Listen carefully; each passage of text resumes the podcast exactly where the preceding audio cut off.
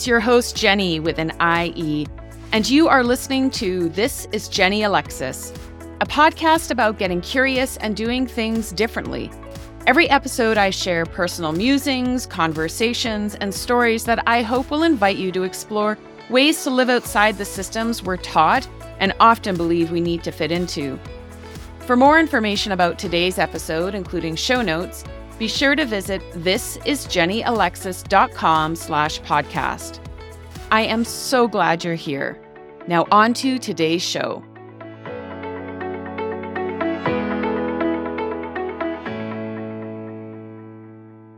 Hi, and welcome back to This is Jenny Alexis. It's so good to have you here. I am Jenny, and today I have a really special conversation to share with you. It's a conversation with one of my dearest friends. And a fun fact about our friendship when we first met, oh, I don't know, maybe about six or seven years ago, we did not like each other. We were introduced to each other through our friend Andrea Hill, who's a really incredible stylist and fashion maven. And she was certain that we would just get on like a house on fire. And that was not the case. We both walked away from that introduction saying to Andrea, I don't know why you thought we would get along. Well, it turns out it just took a moment. So now, after those years and many shared experiences and living very close to one another and navigating and supporting each other through some difficult transitions in our lives. Jill is one of my dearest friends. I love her very much. I can always count on her to reflect back to me what I maybe am not able to track or see in my own life. And she always does so with so much love. Jill is an intuitive visionary. She is deeply committed to truth, love, and evolution. Right now, she is working with people facing major life transitions, chosen or otherwise. And for the most part, she is working with women in midlife. Jill is an edge walker. She is always continuously on a deep soul dive, both for her own journey and as a guide for others. She has in her life experienced many challenges and because of this and the way that she has navigated this, she is so uniquely qualified to understand and help the people that she works with navigate the really hard stuff in life. And one of the things I love about Jill is that even though she's a really gifted intuitive, and sometimes there can be a lot of things that come along with that, Jill really has a no BS approach. She will always tell the truth she will really always share from her heart. And when she is working with clients, even when she's channeling her own guides or the higher self and guides of her clients, what Jill really acknowledges is that it's only useful if it's going to make an impact on our life here as Earth, as humans. And it's this grounded approach that I think makes Jill so incredible at the work that she does. And I think that you'll hear that in our conversation. So, without further ado, a conversation between my dear friend Jill Prescott and I. Welcome, Jill. You, Jenny. It's so good to have you here. This is really fun. I'm too. excited. It feels really nice to have you as my next guest on the podcast, particularly as someone I've learned a lot about. Uh, you know, I think what it means to be an edge walker, someone who doesn't necessarily follow the norm, uh, not just in their life, but in their business. Yeah, I think it's so fitting that you're here. And yeah, I'm looking forward to our conversation. Mm-hmm, me too. So, anything before we get started that you feels really important for people to know about who you are, how you lead in the world? Mm, important about who I am. Perhaps one of the things I would say that's important to know about me is that I am absolutely convinced, committed to, and live into love being the answer and love as a verb, an action that we take, a, a way of viewing the world that includes the times when we have to navigate the hard things individually and as a community living on the earth. Thank you. All right, let's go, shall we? Yeah, let's go. Okay. As you know, sort of the through line of the podcast is exploring the ways that we can do things differently. And through that exploration is I want to be in dialogue with people who don't follow the status quo, have been very intentional about that, and you know that's where i want to start. Mm. and you can speak to your life or your business or both. I mean i think in your case they're so interwoven. Mm-hmm. um, as they often are for small business owners and entrepreneurs. But i want to start with this question. What are some of the things that you've done differently in your personal life and your business that have made all the difference specifically what choices have you do you make that have gone against expectation, dominant culture, or the status quo? Mm. I'm going to start by saying that I had to grow into someone who goes against the status quo or dominant culture. That I spent a very large portion of my life doing everything to fit in to the dominant culture and the expectations that are placed on uh, those of us who identify as women, familiar obligations, expectations about what we should be doing for work, how we should show up, all of that. So I would say now what I do differently is I am very, very happy not to fit in in the way of those expectations. How would I say that? Uh, how what more could would I add to that? It's funny because I think I've been outside of the norm for so long that other people see it more vividly than I do. It's just become how I walk the planet. And it's never going to be that I, I don't know that I will ever be 100% comfortable being someone who doesn't participate in what people call normal. So I'm always having to check in with myself. Is my response to the situation coming from the truth of who I know I am, I have become, or is it a response that is generated from expectations, the family I was raised in, fear of what someone's going to say about it, that type of thing. I don't know that I'm answering your question specifically. I think your answer is a a great illustration Perhaps, yes. Do you know, it's something else, even speaking to that, in the way of, as you know, I do a lot of work in the realm of spirituality, channel, I do a lot of intuitive work. If you didn't know that about me and I didn't tell you, there's a pretty good chance you would never realize it. So I do not alter how I show up in the world, whether I'm channeling or having a conversation. So I'm not interested in being pegged that way. I think it's actually natural for all of us.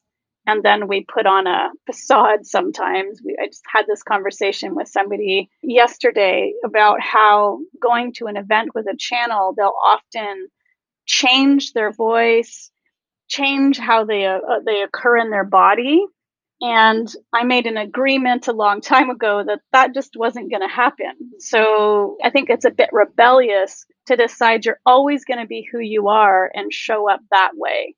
Yeah. There is a, or there can be mm-hmm. a performative aspect. Yeah. To the, what shall we call it? The orbit of work in which you mm-hmm. find yourself. Yeah. I'm just not going to perform anymore. Not interested. Thank you mm. for that. it's a good reminder. so, you mentioned that for a period of time, or perhaps for, I don't know, maybe the majority of your life, you worked really hard to fit in. Mm. And can you speak to whether it was a particular moment or a season of your life, whether it was a month long season or a many year long season, in which it became really evident to you that that wearing of masks, that desire to fit in just became untenable. Mm. just like anything, it was a very slow process. So if I look back over my life, I would say in my early 40s, I started to realize this was simply not going to, it wasn't serving me any longer. And the, it's, the facade started to crumble. And I had to do something about it. And it was very, very painful because I had identified with it as my value. So my capacity to fit in and have quote unquote success based on the status quo became who I identified as. I am financially able to earn a lot of money. I am an attractive woman. I am fit. I can pay. I can travel. I have a closet full of clothing and shoes. Very much my identity. And I would say that I took that identity on as a protective measure when I could not identify as a mother that birthed a child. So that was my intended identity as a young person. And when that didn't happen, in order to not have that destroy me, I had to pick up another identity. So I wore that one for a very long time until, like you said, it became untenable. There was a medical situation that said, you cannot continue this way. And so it took a long, slow, still happening process to shed that identity completely and really come full circle to who it is that I am, I feel I am meant to be on the planet offering what it is that I am meant to offer in service. So I wonder then what's coming to mind is how important do you think identity is? Like, is that a key component to our human experience, or is the way we identify necessary? I mean, I'm hearing, I think we can all or many of us can relate to the experience of taking on an identity that wasn't true for us. But I'm wondering, like, is having how important is having identity? I think it's very important to the human experience. I think it's vital. And the search for an identity that lines up with the soul purpose, that's when stuff really starts to shift for us just like everything else, when it comes to identity, when it comes to our spiritual journey, our, our mental development, our emotional journey, it's constantly evolving and intentionally. I think that's the way it's meant to be because we're in a secular experience on earth. So, up until you know, not that many years ago, I would have, as a, as a woman who menstruates, I would have identified as pre menopausal. Now, having gone on the other side of that, I'm looking towards, I am being called towards the identity of elder or crone. Without the idea that I am striving for an identity that pulls me forward, feels stagnant.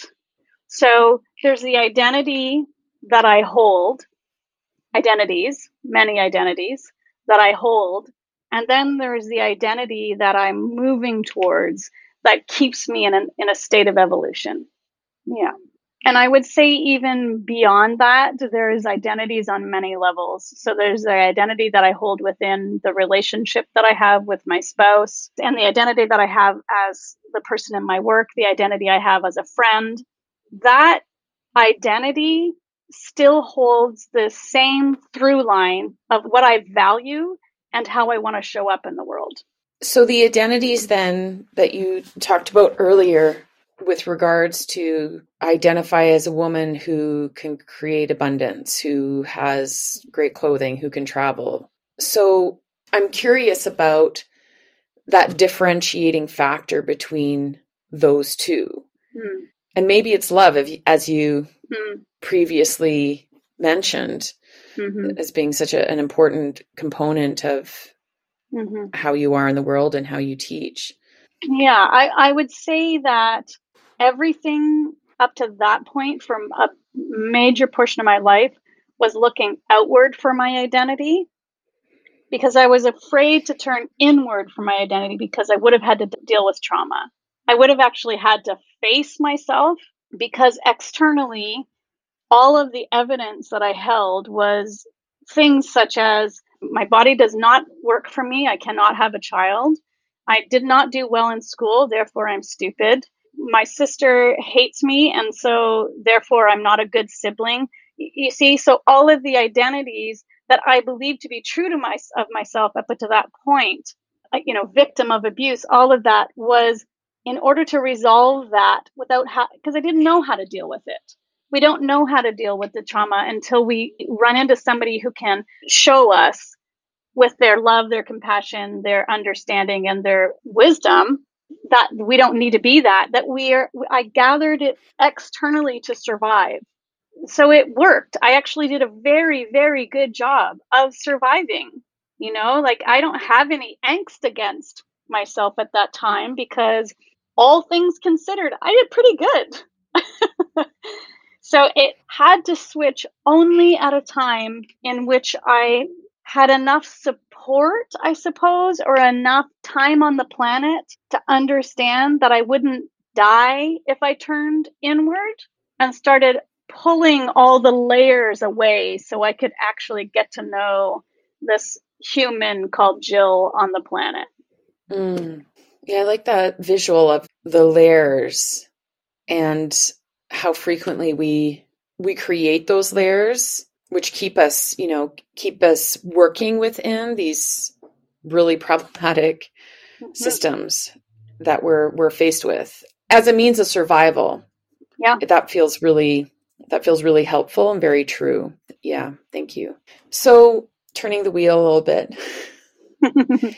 so so much of your work is as I understand it is focused on being a guide and a safe harbor for people who are finding themselves in that place of needing and, and seeking someone who's going to meet them with care and compassion and love. Mm-hmm. Would that be a fair description? Yeah, absolutely. There's something that happens when someone has taken enough time and enough care and enough dedication to alchemize the painful stuff in their lives and create it into something that becomes medicine so you alchemize it first for yourself. I alchemized it first for myself and then realized that there was something quite special about how I show up in the world that creates a deeply safe place for people. Now, was it like that when I first started doing this work?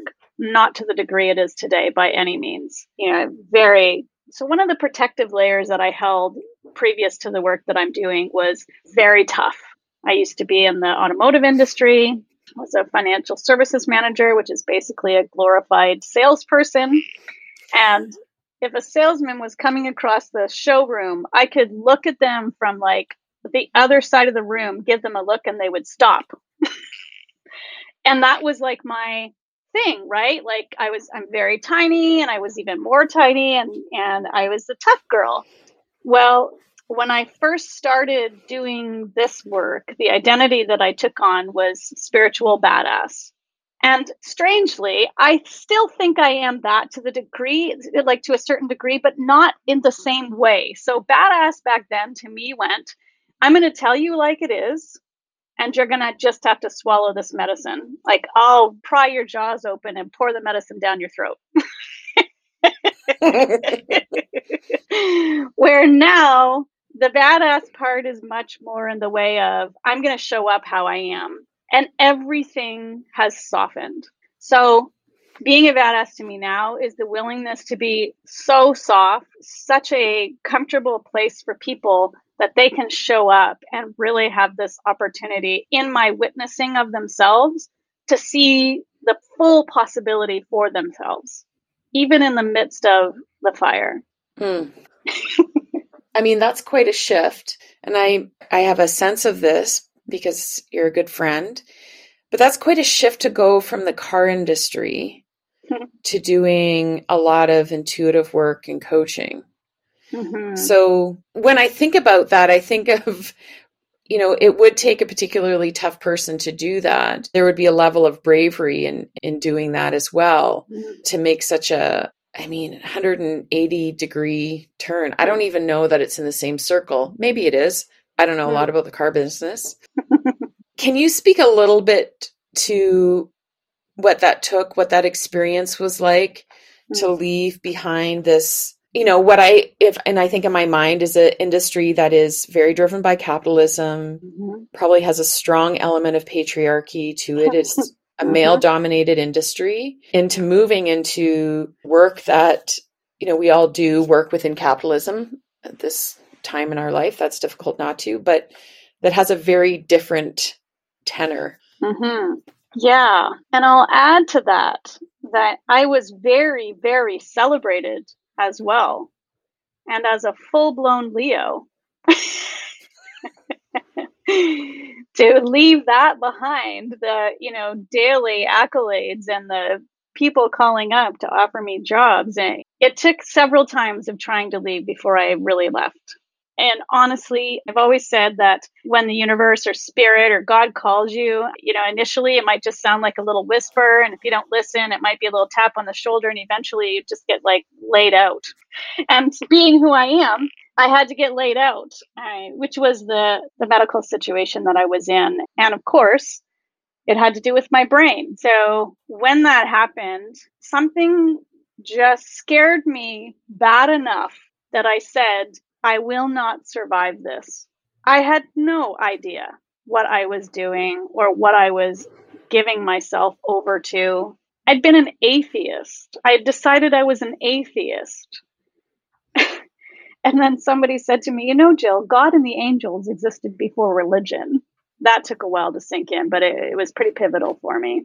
And before I tell you the story of what happened, I really want to premise this by saying this is not a good choice for most people.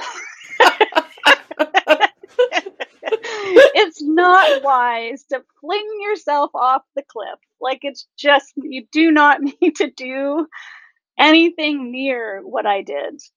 Um, I second that. oh, goodness. My goodness. So I did. I just quit. I just quit with no savings, no money. I mean, the first year after I left the car business, I went completely bankrupt emotionally, physically, financially, mentally. I spent more time on the floor in tears than I did standing.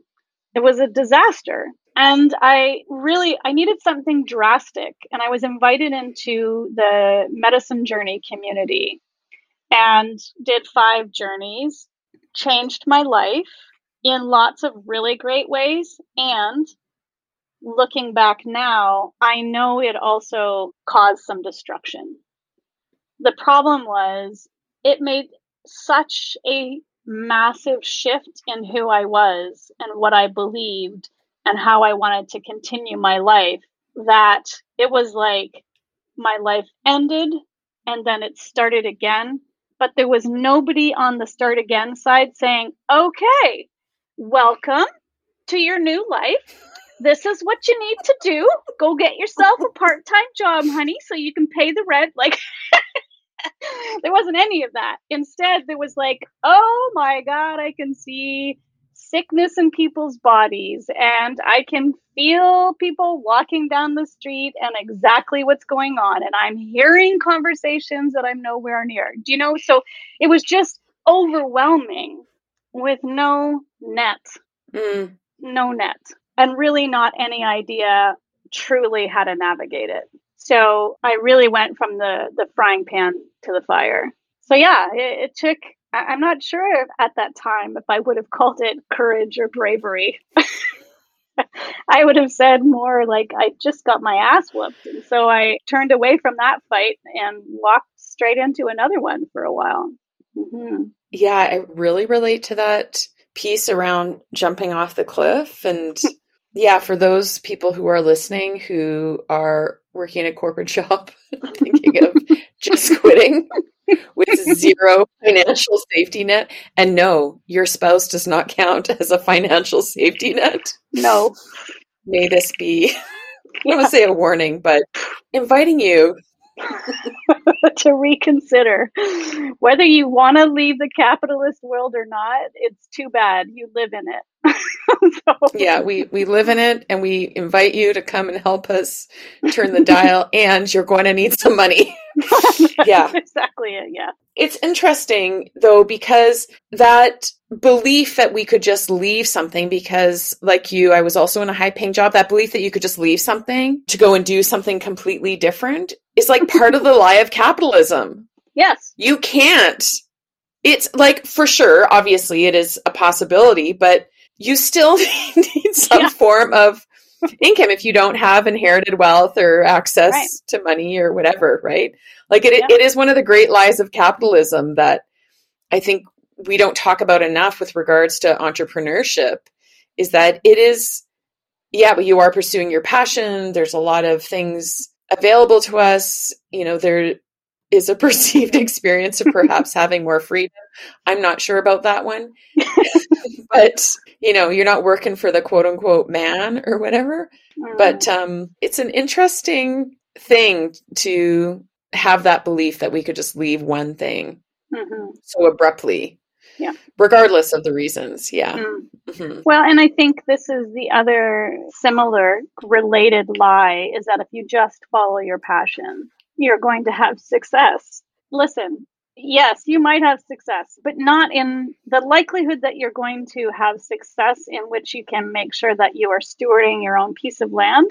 You might have success in the way of like wow i'm i'm really making something amazing and i and i love this but we still live on the planet at this time so the idea that we can disengage from it without causing ourselves and others harm is false it's simply false we must continue to engage because this is where we're living and this is the time we're living in and nothing is inherently bad, really. There are systems that are very, very broken intentionally.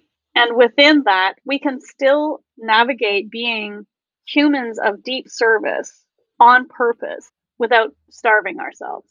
Mm-hmm. And I mean, I think one of the things that I've learned from you, and just a, a little bit of background, Jill and I met a number of years ago, did not like each other when we first met. That's changed, obviously and I think one of the things I've really learned from you and that that you've modeled for me is how important it is for us, particularly when we hold the privileged identities that we do, how important it is to involve ourselves in those systems in, in a way that sort of like turns the dial. So, how are we modeling that? What conversations are we having? What learning and unlearning are we doing? So, eternally grateful for you for modeling that. And I think really one of the first business people that I encountered after I left the corporate world where that was evident in your work, even though, you know, there's lots of people doing business out there, that was such a strong and continues to be a really strong aspect of who you are and just how you are in the world.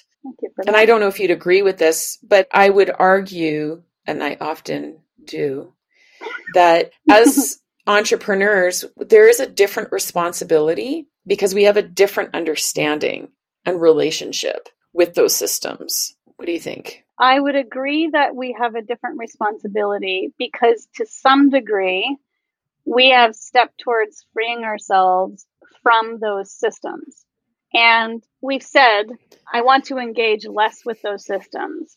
If we are not also so committed to those with less privilege than we have also being freed, we are not free. Mm. So the more that we move into that place of disengagement, the bigger the responsibility, I believe, we have in understanding and being a part of service to others also being disengaged from it. And that really is a personal journey. It is a, a lifetime commitment. We're not going to solve this in our lifetime by any means, but a bucket of water doesn't get filled except for one drop at a time.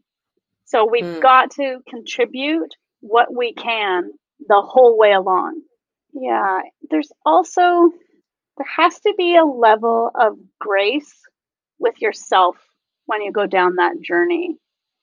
You're unwinding we're just as harmed by the system We're not just as harmed. Let me say that differently. We are also harmed by those systems. The difference is we actually have me trying to disengage with those systems is a very, very different thing than somebody who is black in America trying to disengage from those systems or somebody who is indigenous in Canada trying to disengage. I can do it without threat to my person. Mm. So if there is no threat to my person as I disengage, then my responsibility is to turn around or stand in front of someone who is trying to do the same thing, but is experiencing a threat to their person. And I don't just mean necessarily physical, but it could be a financial threat, an emotional threat, uh, whatever is whatever is there. So I agree with you. that's the short answer to that's the long answer to the short question. so you shared a little bit about leaving the auto industry and moving to having your own business. Other than the financial piece, which based on two podcast interviews is the common answer to this question. but other than that, what do you wish you'd known before you became an entrepreneur? I would say that I didn't need to figure it all out on my own. Mm. I needed support. And my decision to move from that external look of success to more aligned with who I am and what I'm supposed to be doing here caused a lot of dissolution of relationships. A lot of people were frustrated, angry, confused, and it's okay for them to be that. I don't need to be pulled back because of it. I mean, that it was going to be okay at some point, going to make it through. Certainly did not need to know that it was going to be brutal.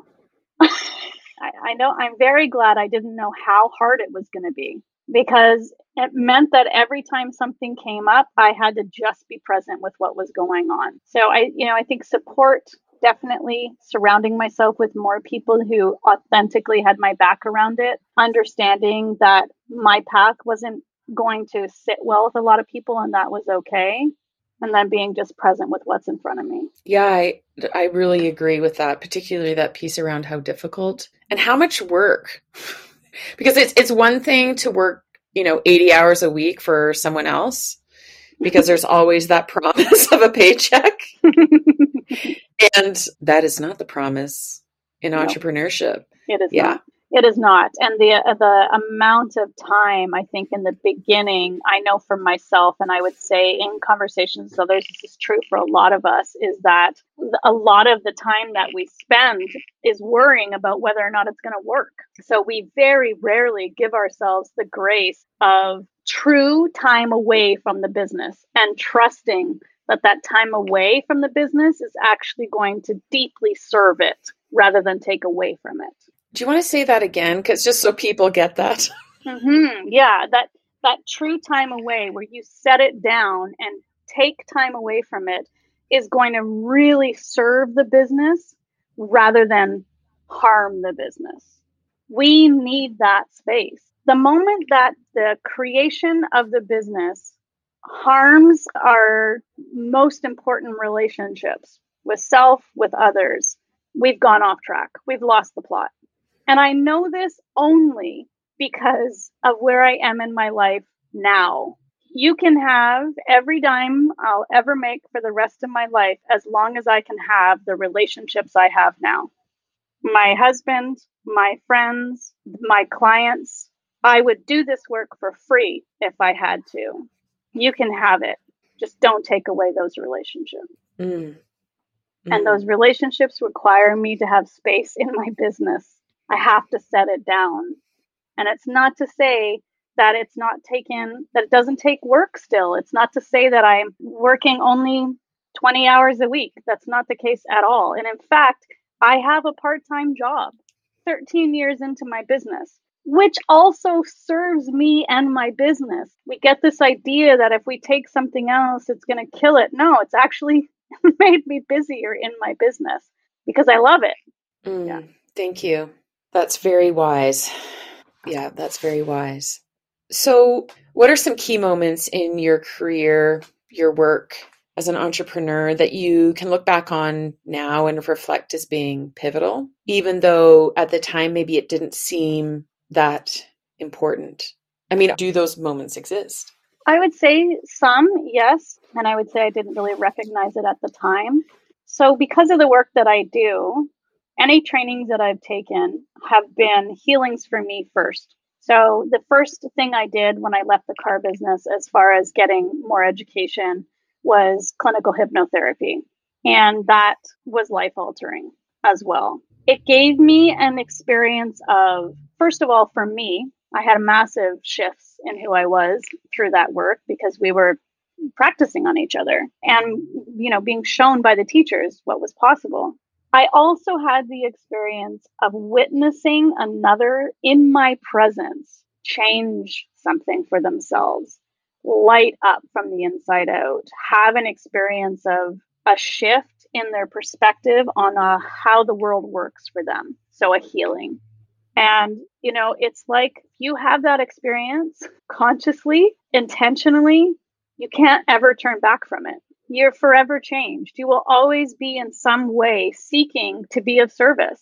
So that was very pivotal. I think the TEDx talk was major for me, which is in a way that I didn't expect. So the TEDx talk was a big event. There was a lot of over 2,000 people there. It was a nine month journey to create that. And within that journey, I wasn't just practicing and writing the talk, I was also dealing with what came up for me as I moved closer to that event. And I worked with Sandy Dow uh, in order to do some of the somatic work so that I understood what was going on with my body. Every time I would go to speak, I would be shaking, that type of thing. But when I hit that stage, it was amazing, amazing for me. And I knew something about myself that I didn't know previously that I had the capacity to increase my presence, take up enough room in that space that everyone could feel welcome in it, that I could move someone at the back of a big room, not just because of who I was. So that was really pivotal. And my expectation, of course, when I did that was I was going to like, somebody's going to ask me to write a book and I would have all kinds of new clients, which was not the experience at all. But I got something more precious from it than that. And then there's been lots of small stuff along the way, you know, as I've evolved and been willing. I mean, that's the piece, right? Is to be willing to look at who you've been looking back, knowing, watching the places in which you had a aha moment or a realization and being able to pivot to honor that shift and that change. Yeah, all of that. I wouldn't leave any of it behind. I wouldn't ask to do it over again.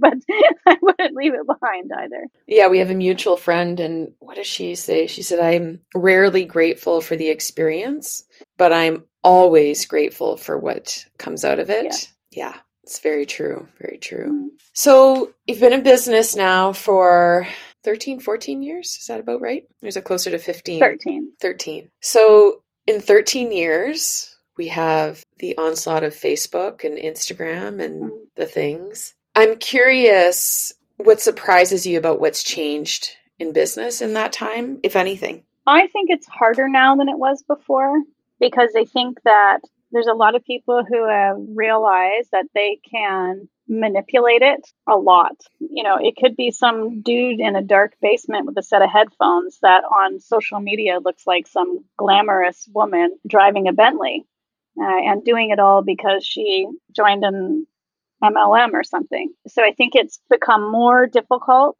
for those that are authentic and in integrity to show up in those spaces. And I also think that's changing. So mm. stuff within that realm naturally moves much faster. I didn't grow up with computers. I played that, what was this video game where there'd be like the little person on one side of the screen and it'd go tick, and go bing, and they would bat something to the other side and it would take five minutes to get over. Like I was dial up when that was when I was in my 20s.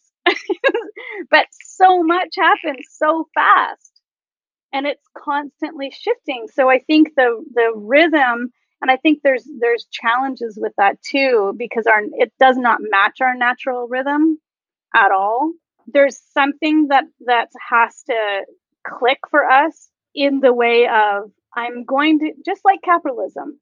I'm going to continue to engage. I'm going to do it on my time in my way. I mean, it's constantly shifting on purpose. They shift it constantly on purpose. Mm-hmm. It's no longer a social platform.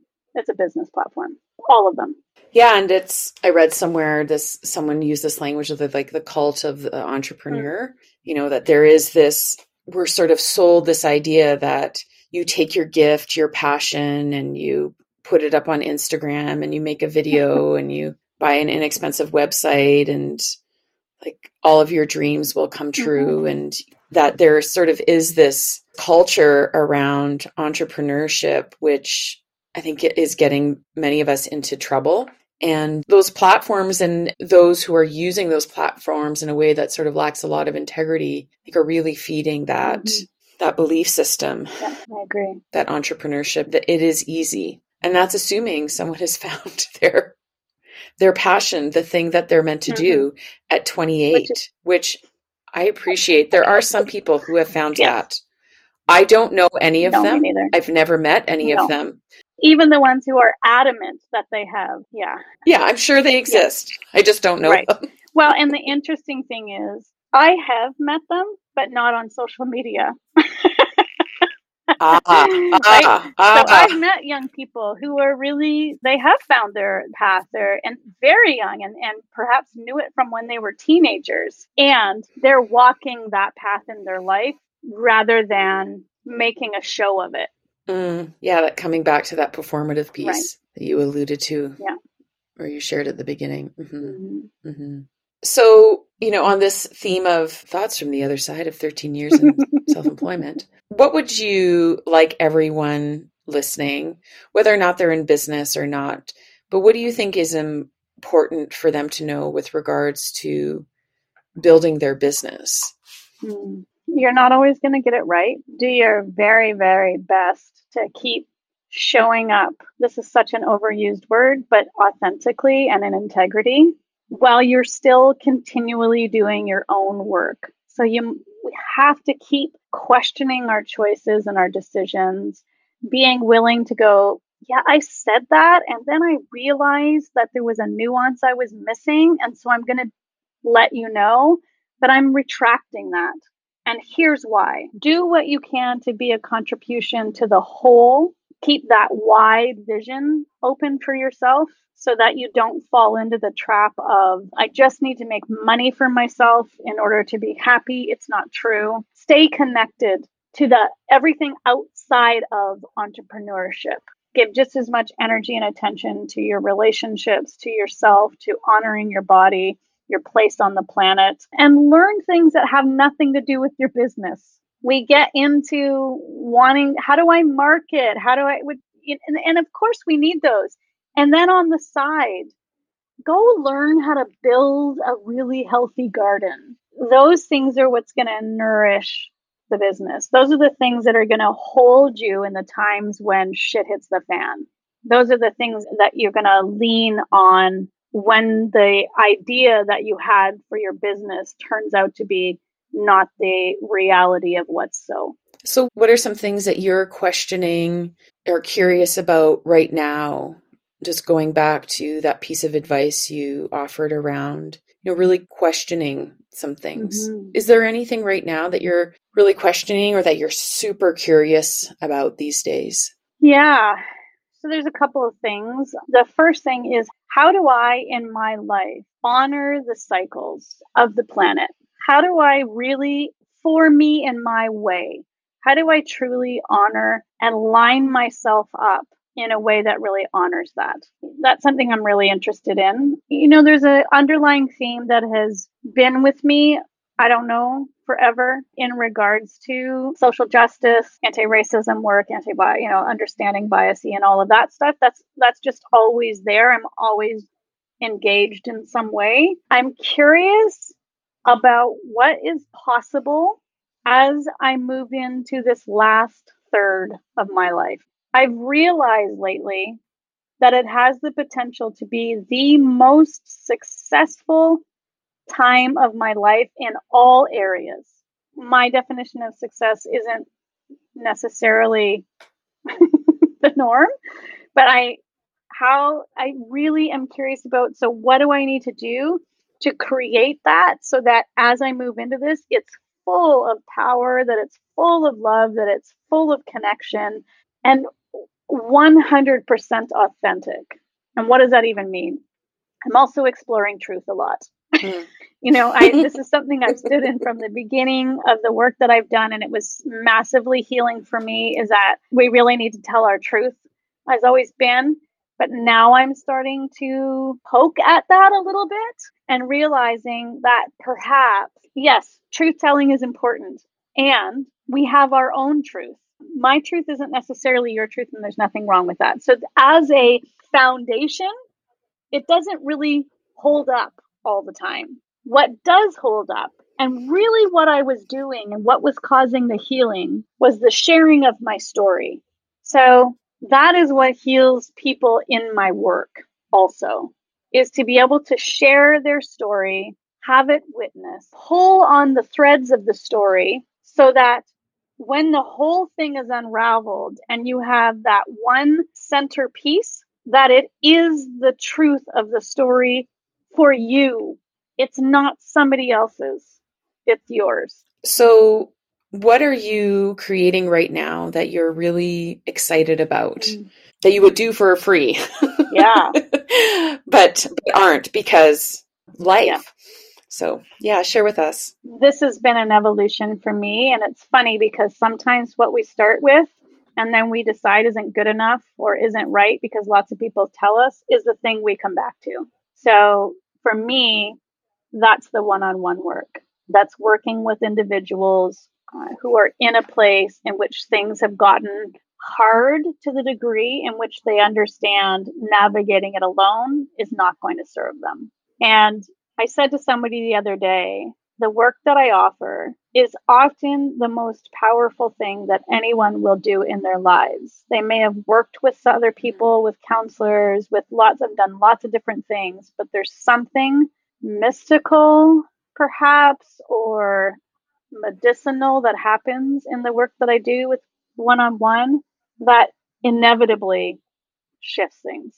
And then I'll let you in on something that you don't even know about yet, Jenny. Mm-hmm. I have this desire to lead a group of women for an extended period of time. Now, I've tried this in the past, and this came out of the conversation that you and I had yesterday. It sparked something for me. And I realize that I can set something up that goes exactly the way I want it to go. And in having it set up exactly the way I want it to go, then the exact right people will show up for that journey. So I'm in the process, in the inquiry, I suppose, of exactly how I would like that to look and for how long and who I would invite along for that ride. So I will link Jill's website and Instagram up in the show notes. Thank you so much, my friend. Mm, my pleasure. I'm so grateful for you. And this was a really thought provoking conversation for me and undoubtedly for those listening. So thank you for being here today. Is there anything else that you're like, I need to say this? No, I think we covered a lot. I mean, if if I say one thing, it's gonna like pull another string, and we'll be on here for another hour. So, um... yeah, I think we're completing at a good moment. Yeah. Thank so. you so much, Jenny.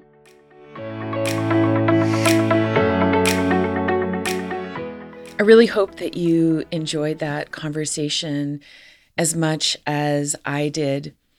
You know, Jill is one of those people that I think we could talk for a long time. There's always so much to cover and so much to explore. And I appreciate the way that she invites me to consider things differently. And, you know, she's a big part of helping me to trust and share the way that I really want to experience the world. And that podcast is, you know, has come out of that. So if you want to find Jill, I've linked up her website and her Instagram handle in the show notes. but you can find her at jillprescott.ca or on Instagram at Jill Prescott. Hop on her email. She sends the most beautiful notes on a regular basis. And if you just want to hear the soothing voice of someone who is expressing love on a regular daily basis, then it's really worth following her again on Instagram or over on Facebook, and that'll all be linked up in the show notes. Thanks for now. Thanks for listening to This is Jenny Alexis.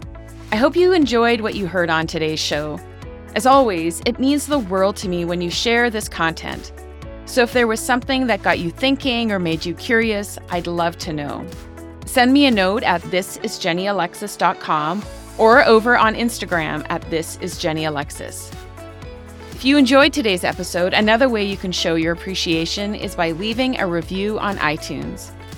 And if there's a person in your life who could benefit from this conversation, please share this episode with them. Thank you so much for being here. I can't wait to do it all again soon.